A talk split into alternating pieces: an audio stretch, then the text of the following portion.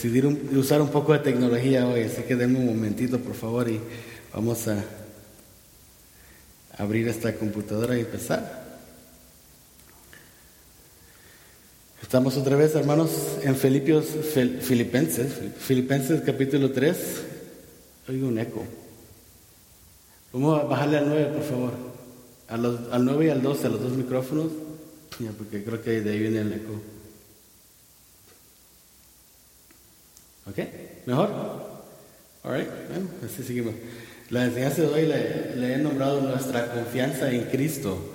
Es basada, como dije, en Filipenses capítulo 3 y ahí vamos a empezar directamente en la palabra hoy.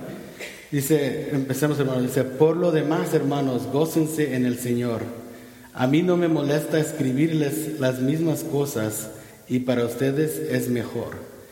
Así que ahí empieza el hermano, lo mismo otra vez, el hermano Pablo diciéndonos que él no le molesta escribiendo las mismas cosas, nos ha estado escribiendo muchas veces como, si no vieron el principio, decía, elige el gozo, ¿verdad? Porque muchas veces nos escribe una y otra vez en este libro, gócense hermanos, gócense. Aquí otro dice, gócense en el Señor. Y dice, no me molesta decirles lo mismo, una y otra vez, gócense, porque es lo que les quiere mencionar, una y otra vez quiere que se acuerden de eso, que debemos estar gozosos en el Señor, día tras día, momento tras momento, cualquiera sea nuestra situación, debemos estar llenos de gozo.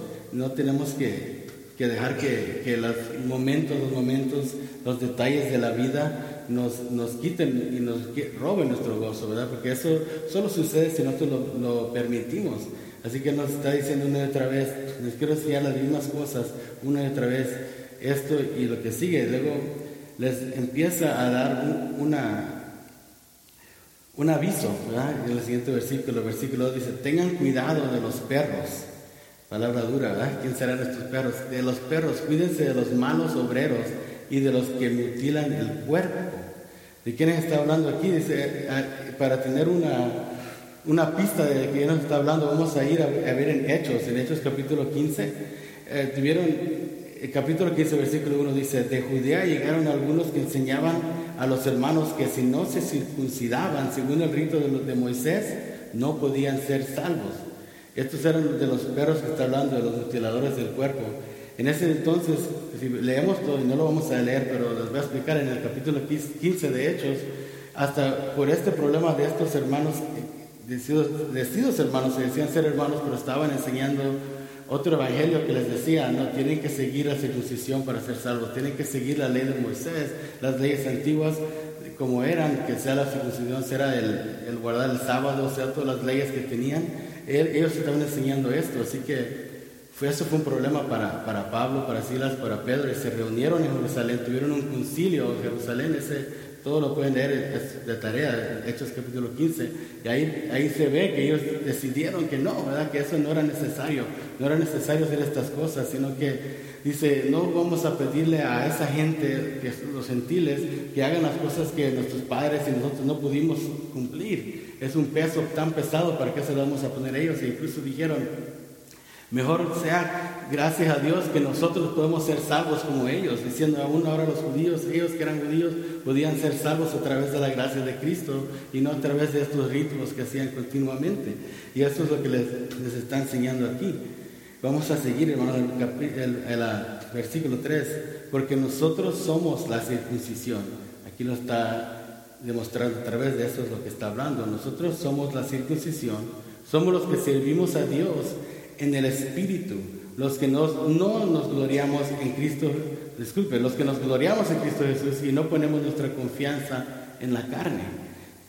ahí, está, ahí está el detalle otra vez, ahí nos, nos da la prueba de, de, que eso es lo que está hablando. Dice, no, eso, no es la circuncisión de, de la carne la que, la que nos acerca a Jesús, no es la, la circuncisión de la carne la que nos salva, sino la circuncisión que tenemos en el Espíritu, cuando nos cortamos de la carne espiritualmente y nos vivimos en el espíritu y no a través de la carne. Y es lo que les está diciendo aquí, es lo que les está enseñando.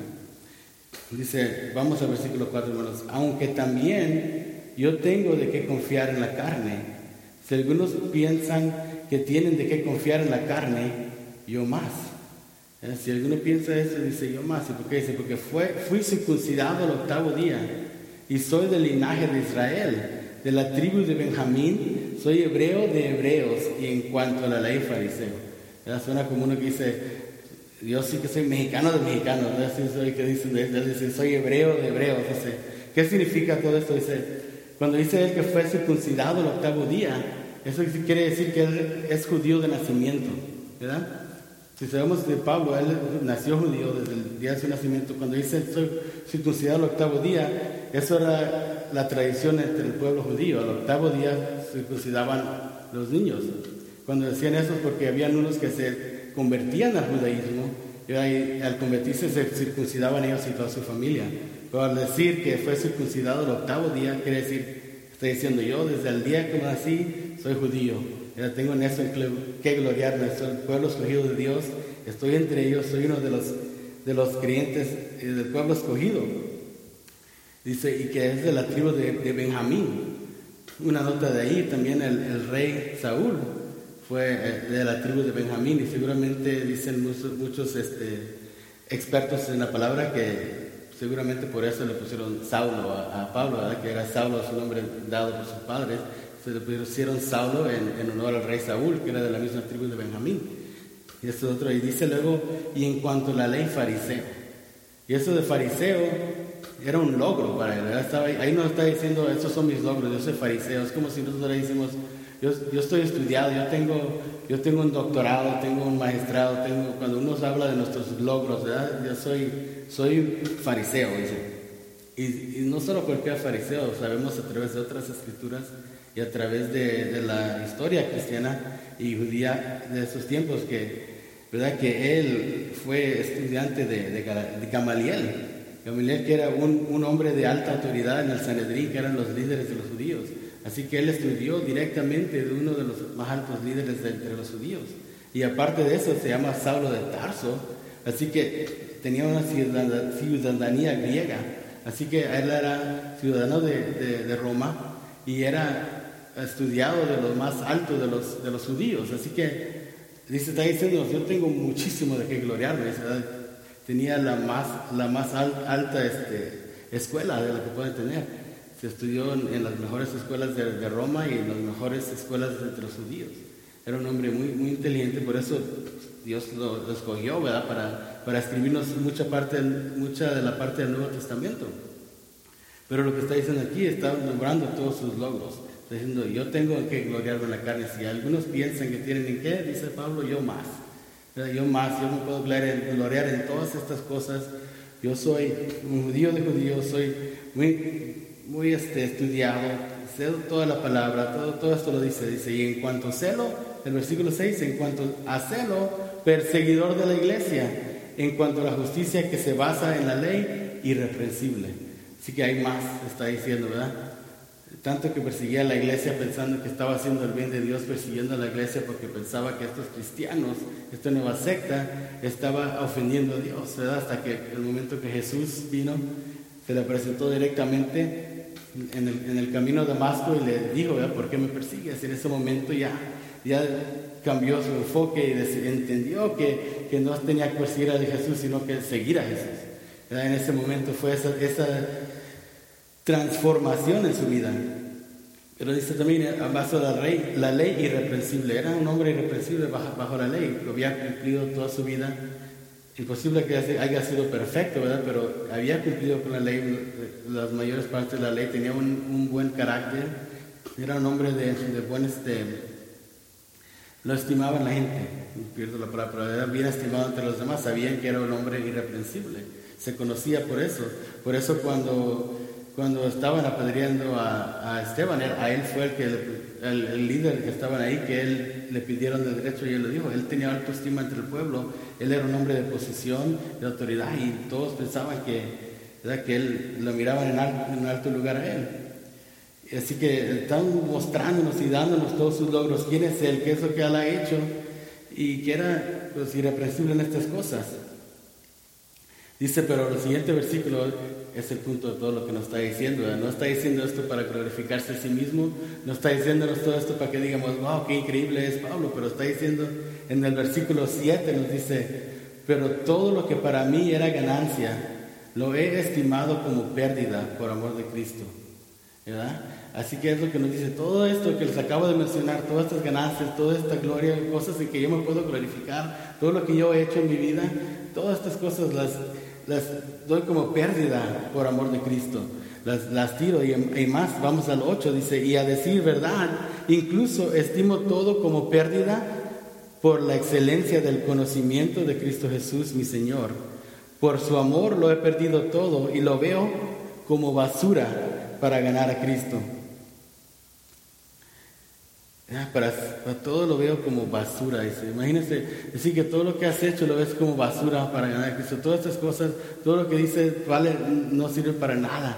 No, no me importa ya porque todo esto me, me tenía en un lugar donde no conocía a Cristo. Y ahora conociendo a Cristo, todas las cosas que yo haya hecho, todo lo que yo me pueda gloriar en mí mismo, no tiene ningún valor. Dice, todas las cosas que yo hice, todo lo que yo tengo es, es algo que, que me quitaba de estar delante de Jesús de conocer quién era, de ver quién era. Cuando yo me gloriaba en mí mismo, dice, dice Pablo, en todas estas cosas, yo perseguía a la iglesia, yo perseguía al mismo Jesús que debería estar glorificando. Porque a veces cuando nos enfocamos en nuestros propios logros, cuando vemos que pensamos que somos buenos cristianos, decimos, decimos que yo soy una buena persona, yo hago esto bien, yo hago lo otro bien, yo he estudiado, yo sé esto, yo sé el otro. Cuando hacemos eso, a veces miramos menos a otra gente, a veces nos queremos confiar en nosotros mismos y no en Jesús. Pero sí que por eso dice, yo veo a todo esto como basura para la excelencia de conocer a Jesucristo. Eso es mucho más importante en su vida y debería ser también en nuestras vidas. Más importante el conocer a Jesús que el conocer y saber todo y hablar de todos los logros, los logros que nosotros tenemos y hemos hecho. Y vamos a ver el versículo 9, dice, y ser hallado en Él, no por tener mi propia justicia que viene por la ley, sino por tener la justicia que es de Dios y que viene por la fe en Cristo Jesús. Así que la justicia no viene de, lo que hacemos de todos modos. Toda la justicia que podamos buscar a través de nuestros logros de, de cumplir los mandamientos, de decir yo hago esto, yo no, si podemos gloriarnos siempre nosotros mismos. Yo no, yo no tomo, yo no fumo, yo no voy a bailes, yo no hago nada que es del mundo. Yo, yo voy a la iglesia cada domingo. Yo soy líder de esto, hago esto otra cosa, sirvo en la iglesia, ayudo a los niños, ayudo a, dar bienvenidas a la gente, todo lo que decimos que podemos hacer, aún las cosas buenas que hacemos, si nos gloriamos en ellas y no, y no entendemos que nuestra justicia viene de Dios y no de nosotros mismos, estamos poniendo la fe en nosotros mismos y no en Cristo. Así que dice la justicia que es de Dios y que viene por la fe y la fe en Cristo. No la fe en mí mismo, la fe en Cristo. A fin, el versículo 10, a fin de conocer a Cristo y el poder de su resurrección y de participar de sus padecimientos para llegar a ser semejante a Él en su muerte. Esto es un versículo fuerte, hermano. Dice, si lo entendemos a fin de conocer a Cristo y el poder de su resurrección. Es algo que es difícil poder entender el poder de su resurrección, que el poder que levantó a Jesús de entre los muertos, ese es, ese es un poder, el poder de Dios, un poder grandísimo, que no podemos llegar a entenderlo completamente, pero es un gran poder que, que está disponible a nosotros y es el poder del Espíritu Santo. Ese Espíritu Santo que mora dentro de cada uno de nosotros ese Espíritu Santo es el que nos da la fe, el que podemos vivir en esa fe y podemos participar, de sus padecimientos, para sufrir con Cristo Jesús, ¿verdad? Y porque dice la palabra en, el, en Gálatas 2.20, dice para un versículo que nos explica más esto, dice, pero con Cristo estoy juntamente crucificado. Y ya no vivo yo, sino que Cristo vive en mí. Y lo que ahora vivo en la carne lo vivo en la fe del Hijo de Dios, el cual me amó y se entregó a sí mismo por mí. ¿Cuántos entre nosotros realmente podemos decir eso en nuestro corazón y, que sea real? Que estamos juntamente crucificados con Jesús, que ya no vivimos, sino que Él vive en nosotros. Eso que significa ser cristiano. Si realmente somos cristianos, tenemos que decir que yo ya no vivo, sino que es Cristo que vive en mí que ya no vivo para satisfacer mi carne o para gloriarme en mis logros, sino que vivo para darle gloria a Dios, a Jesús, de lo que Él hizo por mí, de la manera que Él me, salvó. Así que el primer punto que, quiero que notes, y, se me olvidó que repartan los, ah, los folletitos, ya estamos en el primer punto, dice, a Dios, Dios no está interesado en tus logros, Él está interesado en tu entrega, ¿verdad? Los logros son buenos y los hacemos para Dios de buen corazón, pero lo que Él quiere, si no lo hacemos primeramente entregando nuestro corazón a Él, todo lo que hagamos es basura en realidad. Así como Pablo dijo, para él es basura. Pero nosotros si hacemos lo que hacemos, si no lo hacemos entregados a Cristo Jesús, si no lo hacemos para Él y por Él y a través de su Espíritu Santo, todo lo que hacemos es basura. Tiene que ser a, través de Él que hacemos las cosas y para Él. Es la única manera que vale algo lo que estamos haciendo.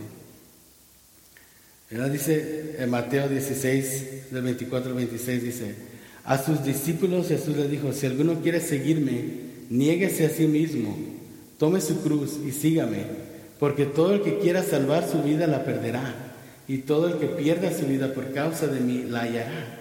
Porque de qué le sirve a uno ganarse todo el mundo si pierde su alma, o qué puede uno dar a cambio de su alma. Todos conocemos estas escrituras, las hemos oído muchas veces, pero Realmente cuando lo leímos lo pensamos, lo que está diciendo, dice, nieguese a sí mismo, así como Él se negó a sí mismo. ¿Verdad?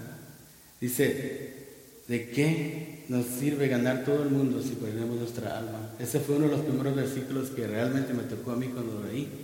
Dice, ¿qué me sirve tener todo el mundo? ¿Qué me sirve todo lo que gane si pierdo mi alma? Y es lo que está haciendo mucho el mundo. Están viviendo por sus logros, están viviendo para llegar a un punto para llegar a, a, ser famosos, para llegar a ser ricos, para llegar a tener esto, tener el otro, pero están dejando abajo su alma, están perdiendo la salvación, no van, no van a la iglesia, no se entregan a Dios, no hacen las cosas que son de Dios porque están ocupados en lo que ellos están haciendo para sí mismos, para, para su reino, no para el reino de Dios.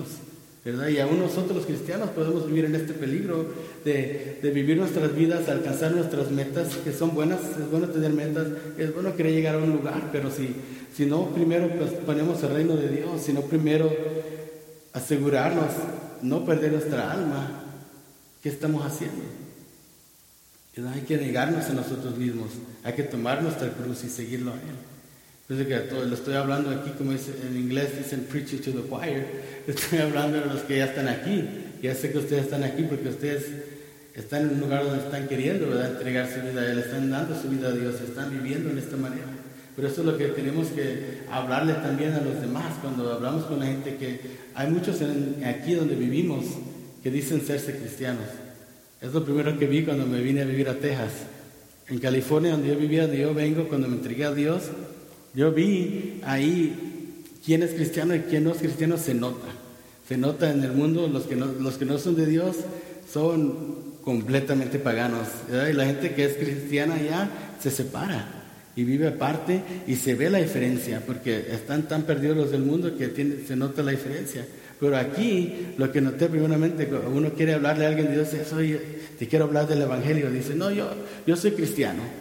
Yo soy cristiano, yo, oh sí, ¿a dónde vas a la iglesia? Bueno, pero Easter fui a tal iglesia, de vez en cuando voy, pero, pero yo soy cristiano, yo creo en Dios, pero, pero no lo viven, ¿verdad? Hay mucha gente a, nuestro alrededor que se dicen ser cristianos, que dicen, sí, yo creo en Dios y soy cristiano, pero, pero no viven esto, no viven, no se entregan a Dios, así que eso es un peligro y eso es lo que tenemos, estas palabras que estamos hablando hoy es lo que tenemos que recordarle cuando estamos hablando a, nuestros hermanos, nuestros familiares alrededor que dicen ser cristianos y no están viviendo acerca de la palabra, ¿verdad?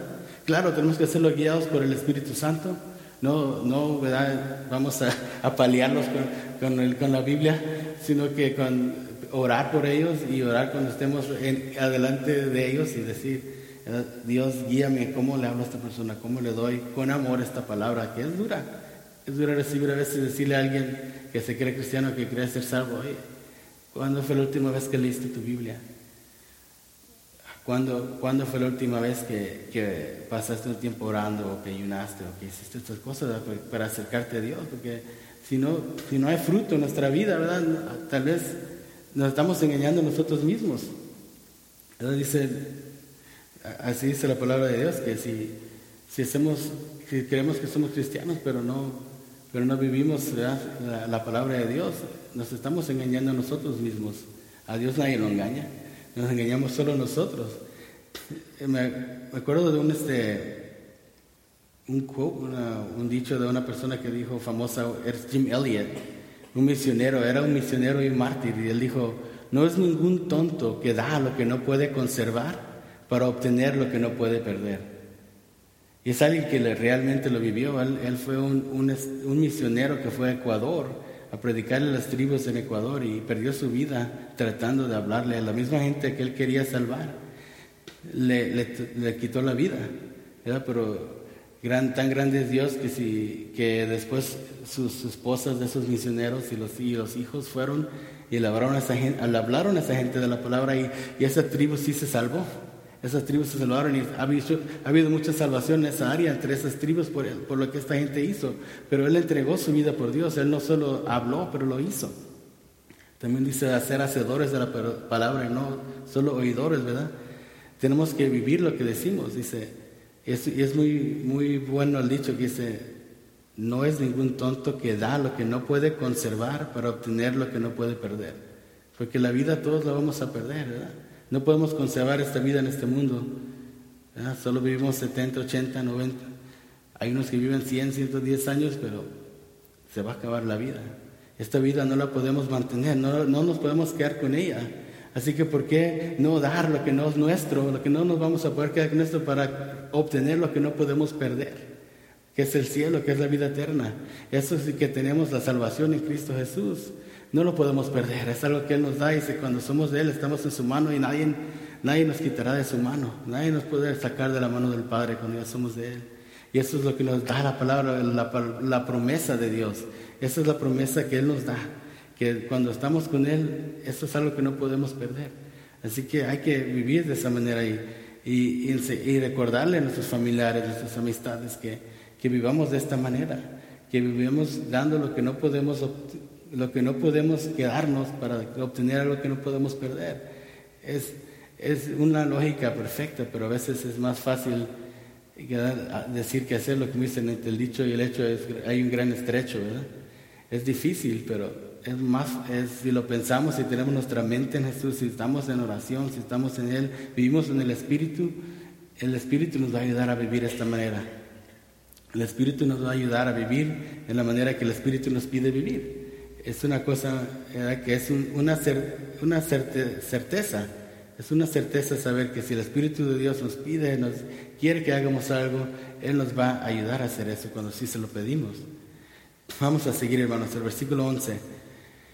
Si es que de alguna manera llego a la resurrección entre los muertos, no es que ya lo haya alcanzado, ni que ya sea perfecto, sino que sigo delante por ver si logro alcanzar aquello por lo cual fui también alcanzado por Cristo Jesús. Así que mismo Pablo dice, no he llegado ahí, no, no he llegado a este, a este lugar donde, donde ya me siento que estoy perfecto en, en, lo que estoy haciendo, sino que sigo en la carrera, como, como dijo el hermano Ila hace rato, la carrera que tenemos que correr en esta vida, seguir en ella. Aquí, aquí también Pablo habló de, de la carrera, muchas veces él hablaba de, de correr la carrera, de seguir el camino cristiano. Es una carrera, pero no es, un, no es lo que es una carrera de corta distancia, no es una carrera de 100 metros. Es un, es un maratón, esta carrera que estamos corriendo. Corremos un maratón que empezamos y, y tenemos que seguir el paso y si nos cansamos, tomemos agua, seguimos, nos cansamos, a veces nos tropezamos, tenemos que parar y seguir corriendo.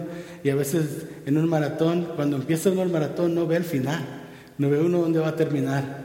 Tiene nomás seguir corriendo con confianza que estamos corriendo el camino que debemos correr, porque ya nos pusieron el camino, ¿verdad? Cuando uno corre un maratón, ya está el camino puesto por uno y uno nomás sigue sin saber dónde va. ¿Cómo sabe uno que, que no estamos viendo otro lugar? Porque hay un camino que está puesto delante de nosotros. Y así es nuestro caminar con Dios, ¿verdad? Él puso el camino delante de nosotros, Él nos puso dónde ir y nosotros no vemos el final, no vemos la meta, pero vemos aquí adelante está el camino que Dios me puso y aquí voy a seguir. Y no sabemos dónde vamos a llegar hasta que lleguemos a esa meta al final, ya vemos, ya vemos ahí adelante de la meta cuando estamos cerca si tenemos que seguir. Así es como estaba diciendo Pablo, tal vez ya, ya veo la meta por allá, tengo que seguir hasta llegar, tengo que estirarme, tengo que llegar porque ahí está la meta de llegar a estar en la presencia de mi Señor. Ese es el camino que tenemos todos, el caminar. Y eso es lo que debemos gloriarnos, que estamos, eh, que hemos sido elegidos para correr esta carrera con Él. Porque hay muchos que están viviendo en la vida perdidos. Pero nosotros tenemos el dicho de, conocer a Jesús, de saber que Él, Él nos escogió para esta obra, para la obra de correr con Él. El versículo 13, seguimos. Hermanos, yo mismo no pretendo haberlo alcanzado ya, otra vez, ¿verdad? Pero a una cosa sí hago, me olvido ciertamente de lo que ha quedado atrás y me extiendo hacia lo que está delante. Prosigo la meta, el premio del supremo llamamiento de Dios en Cristo Jesús. Otra vez ahí sigue el, ejemplo, ¿verdad? Que se olvida de lo que está atrás y se tropezó en la segunda milla y se tuvo que parar y se raspó la rodilla. No, no, no, se, no esté pensando, ay, me caí, tal vez me caigo otra vez. No, siga adelante, hacia la meta, olvidando lo que ha quedado atrás, olvidando lo que ha sucedido en nuestra vida, tal vez si un, tiempo de la vida cristiana una persona, uno de ustedes haya caído, haya tenido un, tiempo difícil y el enemigo use eso para hacerle sentir menos, sentirse que no tiene salvación. No le, no le escuche, siga adelante hacia la meta, sigan caminando al camino a llegar al supremo premio y llamamiento de Dios en Cristo Jesús. Eso es algo en que gloriarnos, es algo en que, en que glorificar a Dios, que Él tiene un supremo llamamiento para cada uno de nosotros, que vivamos en Él. Amén. Dice, así que todos los que somos perfectos, sintamos esto mismo, y si ustedes sienten otra cosa, también esto se lo revelará Dios. Pero en aquello a que hemos llegado, sigamos una misma regla y sintamos una misma cosa. Es otra vez otra cosa, como dijo al principio, no me molesta decirles una y otra vez lo mismo. Una y otra vez nos está diciendo en, este libro de Filipenses, sentamos una misma cosa, un mismo sentir, un mismo caminar, ¿verdad? Una y otra vez nos dice, en un mismo, sentir, unánimes, juntos, todos juntos como comunidad, como estamos aquí, juntos unánimes, con un mismo propósito de, de alcanzar a los demás para Jesús. Ese es nuestro propósito. Eso es lo que, nuestro llamamiento, eso es a lo que nos ha llamado, a alcanzar a los que están a nuestro alrededor, ¿verdad? Eso fue lo último que le dijo Jesús a sus discípulos antes de ascender al cielo. Le damos mucha importancia, ¿verdad? Si una persona, un, ser querido, lo último que, que, nos dice antes de morir, nos dice unas, unas cosas que, mira, no sé, cuida a, tu mamá, algo, cualquier cosa que nos diga, nos dice, cuida a tu mamá, cuida a tu hermano por mí, cualquier cosa que nos digan, lo tomamos muy, muy en pecho y decimos, voy a hacer lo último que me dijo, porque es algo poderoso. Y la última cosa que Jesús le dijo, no antes de morir, pero antes de ascender al cielo a sus discípulos fue, vayan, prediquen el Evangelio, hagan esto. Así que eso es lo que nos está diciendo Jesús. Eso es lo que nos dio, no solo a ellos, a todos nosotros, predicar este Evangelio, no solo en un tiempo, sino siempre donde sea que estemos, eso es lo que todos somos llamados a hacer. Cuando invitamos a gente a venir aquí, invitarlos a traer aquí, pero no solo eso, invitarlos tú mismo, todos somos reyes y sacerdotes, no solo, no somos, no solo es el trabajo del pastor hablarle a la gente de Jesús, el trabajo de cada cristiano. Cada cristiano cuando le hables a la gente no solo cosa decir, tú ven a la iglesia y ahí te van a hablar de Dios, sino tú, tú dale la solución, es sencilla. Es sencillo decirle a alguien, Cristo te ama, Él murió por, por quitarte el pecado, por, por, porque tú puedas ser salvo. Es fácil, es todo, eso es todo el Evangelio. Cristo murió y Él resucitó para que tú puedas tener vida y no tengas que morir en tu pecado. Ven, acéptalo. Eso es, ese es el plan y orar con una persona y decir, ven a Jesús. No es tan simple que respondan, pero eso es cosa del Espíritu Santo, no de uno. La cosa de uno es solo dar la palabra y dar, poner la semilla para que el Espíritu Santo obre en esa semilla y la haga crecer. Ah, como es un milagro, como si uno agarra una semilla, como hablando del hermano otra vez, la semilla de la mostaza, es una cosa tan pequeña y uno planta la semilla en el piso y crece un árbol. No sabemos cómo crece, es algo, wow, y crece tan grande. ¿Y cómo sabe crecer para arriba y no crece para abajo? No sé, solo Dios sabe. Dios, tal gente lo ha estudiado y sabe, la sabe salir y sabe ir hacia el cielo. Se estrecha hacia Dios, toda planta, todo, todo eso da gloria a Dios.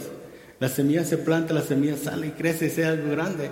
Y el trabajo de uno es eso, plantar esa semilla en la gente, plantar esa semilla decir, Cristo te ama.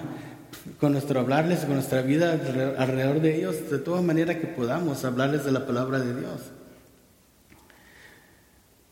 Dice eh, Hebreos 10:14, Él, por medio de una sola ofrenda, hizo perfectos para siempre los santificados. Así que esto lo puse aquí porque aquí en, el versículo 15 donde, donde Pablo dice, todos los que somos perfectos, eh, no se preocupen, no está diciendo los, los, perfectos en ellos mismos, porque si no todos tenemos un problema aquí, ¿verdad? Porque creo que ninguno de nosotros somos perfectos, pero la perfección del que Él está hablando es esta, de que él, Jesús, por medio de una sola ofrenda, hizo perfectos para siempre a los santificados, a los llamados, a los cristianos, a nosotros. Cuando está hablando de los santificados, está hablando de los que están en Cristo Jesús, que han aceptado su salvación. Así que nosotros somos santificados y hemos sido hechos perfectos a través de esa salvación que Él nos dio. Y eso es lo que le predicamos a la gente. Puedes ser perfecto a través de Cristo Jesús. Él puede borrar todos tus pecados, todos tus errores, todo lo que has hecho en tu vida puede ser perdonado. Y mucha gente está buscando eso, aunque no lo sepan. Mucha gente está cargando con dolores, con problemas que han vivido, con cosas que han hecho. Yo he hablado, mucha gente dice, yo no, y me dicen, yo no merezco entrar a ese lugar. Si yo siento en la iglesia me voy a quemar, dicen, ¿verdad? Cosas así, chistes o cualquier cosa. ¿Por qué? Porque sienten un peso de su pecado que han vivido. Sienten ese peso del pecado, sienten ese, ese dolor de, de, lo que tienen y sienten que Dios no los puede aceptar. Esa es la mentira del mundo y la mentira de la religión a veces. Pero nosotros no creemos en una religión, nosotros creemos en Cristo Jesús y Él vive resucitado. Y ese Cristo resucitado, por medio de esa resurrección, hizo perfectos para siempre los que vienen a Él. Y eso es lo que estamos diciendo aquí, es lo que está hablando aquí Pablo. Dice el versículo 17, hermanos, sean ustedes imitadores de mí y fíjense en, en, los que así se conducen, según el ejemplo que ustedes tienen de nosotros. ¿Verdad? Está diciendo que sean imitadores de Él. Eso, para poder decir eso, quiere decir que tiene que haber estado viviendo lo que estaba diciendo. Viviendo en fruto, teniendo frutos del Espíritu en su vida. Nosotros tenemos que vivir de una manera, cuando dije de predicar, dije con nuestras palabras y con nuestras vidas. Porque cuando predicamos con nuestras vidas es cuando podemos decirle a la gente, sean imitadores de mí, como yo de Cristo. Porque si nosotros vivimos lo que hablamos, lo que predicamos en el trabajo, en, alrededor de nuestra familia, alrededor de nuestras amistades, cuando vivimos lo que, lo que escuchamos, lo que creemos en la palabra de Dios, es cuando tenemos el, poder de decirle a alguien, sean imitadores de mí, hagan esto como yo sigo a Cristo, síganme yo les voy a enseñar cómo seguir a Jesús, los voy a apuntar a Él. Eso la iglesia aquí se llama Point, porque de eso se trata, de que nosotros estamos apuntando a la gente hacia Jesús, con nuestras vidas, con nuestro caminar, con nuestras palabras, con todo lo que hacemos, apuntando a la gente a Él, que Él es el único Salvador que puede rescatarles de su dolor, dolor que tienen en su vida. Versículo 18. Porque por ahí andan muchos, de los cuales muchas veces les dije, y llorando vuelvo a decirlo, que son enemigos de la cruz de Cristo Jesús. Ellos solo piensan en lo terrenal. Su Dios es el vientre, su orgullo, su vergüenza y su fin será la perdición. ¿Verdad? Eso, es lo que, esa la gente, hay mucha gente que son enemigos de la cruz, que están contra Dios, que no están con Él y es y son los que tenemos que cuidarnos, pero hay mucha gente que necesita salvación.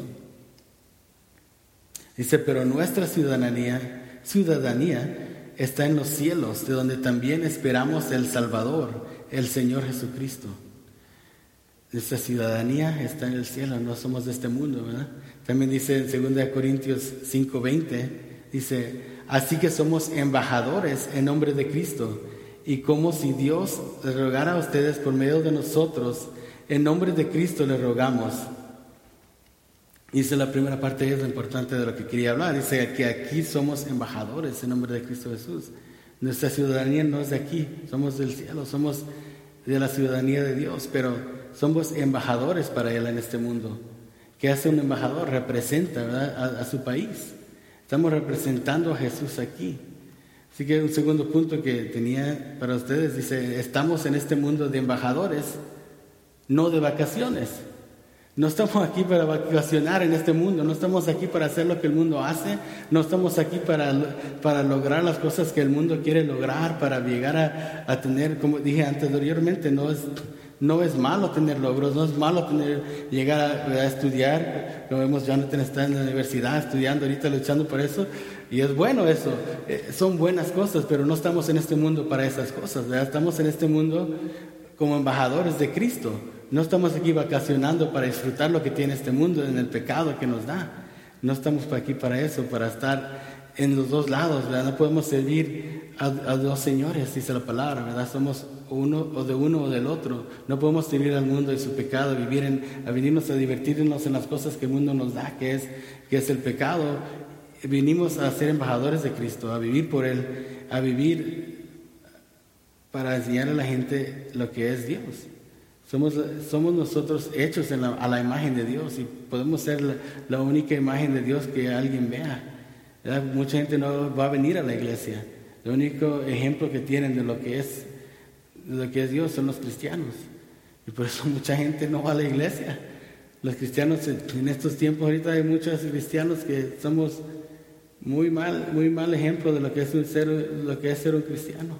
En la realidad es triste, pero es verdad. Muchos cristianos parece que están aquí de vacaciones en este mundo, divirtiéndose en lo que hay en el mundo y olvidándose de que están aquí representando a Jesús. Y yo sé que ninguno de ustedes aquí son eso, porque yo los conozco. Es que otra vez digo, son, son ustedes, estoy otra vez preaching the choir, hablando de los que ya saben.